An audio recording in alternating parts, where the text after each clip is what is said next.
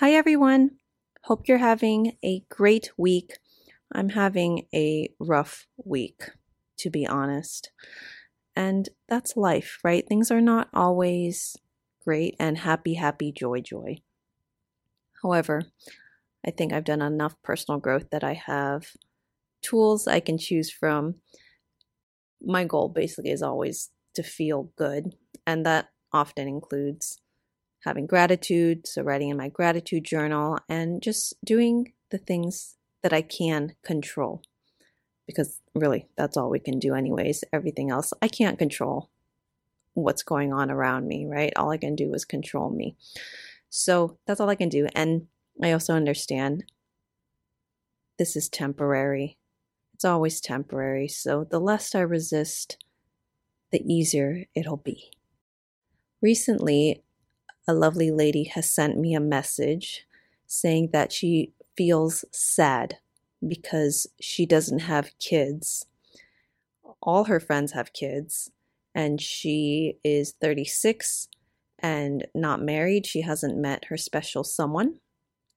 And she asked, Is it possible to be happy without kids? Because she doesn't have a point of reference for this, right? All her friends are married with kids.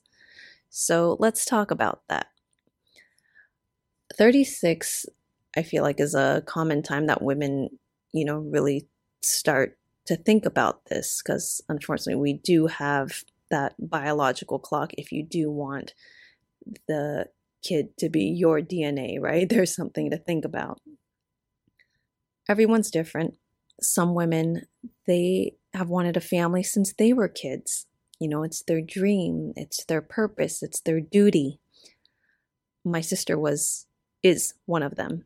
Uh, she has always wanted a family. And when my niece and nephew were born, she is super happy. She's really happy to be a mom. I'm different. I never dreamt of that. I never dreamt of having kids. I'm open to having kids. I'm 39 it's something to think about if I want them to be my DNA. Yes, I should probably decide soon, but I'm not attached to them being my DNA. I am open to adopting if down the road, you know, I decide I do want kids. Pete and I feel similar about it. He's never, you know, dreamt of having kids. He would be an amazing dad he's open to it, but right now we're not, that's not a goal of ours. The first thing one should do if you're not sure about how you feel about it is get clear on the result that you want. So if the result is, I want kids, a good follow up question that to that is why? Why do you want kids? Is it because you think you're supposed to have them? Is it because all your friends have them? Is it because you've seen it in movies? Why do you want kids? Now, if the answer is genuine, like at the core, you want to have kids, think about the pressure you're putting on yourself of how you're supposed to get there. Because there's a lot of ways to get that result especially now you don't need to be married. You don't have to find your dominant partner. There's adoption. There's freezing your eggs. There's many many options to have a kid. So letting go of your expectations of how it's supposed to look. I talk about this in my book show up finding love for independent women because you think about the end result of how you want to feel, like how do you want your life to look? Focus on that more instead of the details of the other person. Oh, but he has a horrible hairline. Oh, but he has this job. How is that ever going to work with my job? You know, don't think about those things. Don't look at that as much as how you want to feel in the end. Because if you get there, you get there. Who cares how you get there? You're happy, you're happy, right? So letting go of how you think it's supposed to look. And having kids, this is just one example of letting go of the pressure of how you think something's supposed to look. Another example is, you know, like if you wish your family or your partner would be a certain way, but they're not. First off, that's completely unfair to have that expectation of other people. Like, you should show up this way for me. However, your feelings are also valid. Just say you've always wanted a family dynamic that felt a certain way, but your biological family just doesn't have that capacity. It's possible to build a friend circle where you feel like they're your family and they have those qualities that you like. That's possible. And some people say, like, no, I want my family, my biological family, to be that for me. Like, well, you're causing yourself a lot of pain because right now they're they're not there. That is not within their capacity. So you can either keep wishing and being in the space of pain, or you can create what you want and accept that they're currently not where you want them to be. And they may never be, they may never understand you. The acceptance part is huge here. Those are just a couple of examples.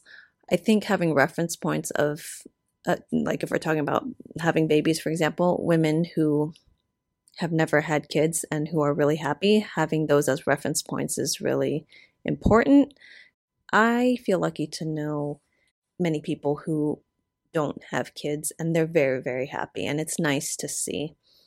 In particular, one time I was photographing a company retreat, and there were 10 executives on this company retreat. We were somewhere tropical, and they got to bring a plus one.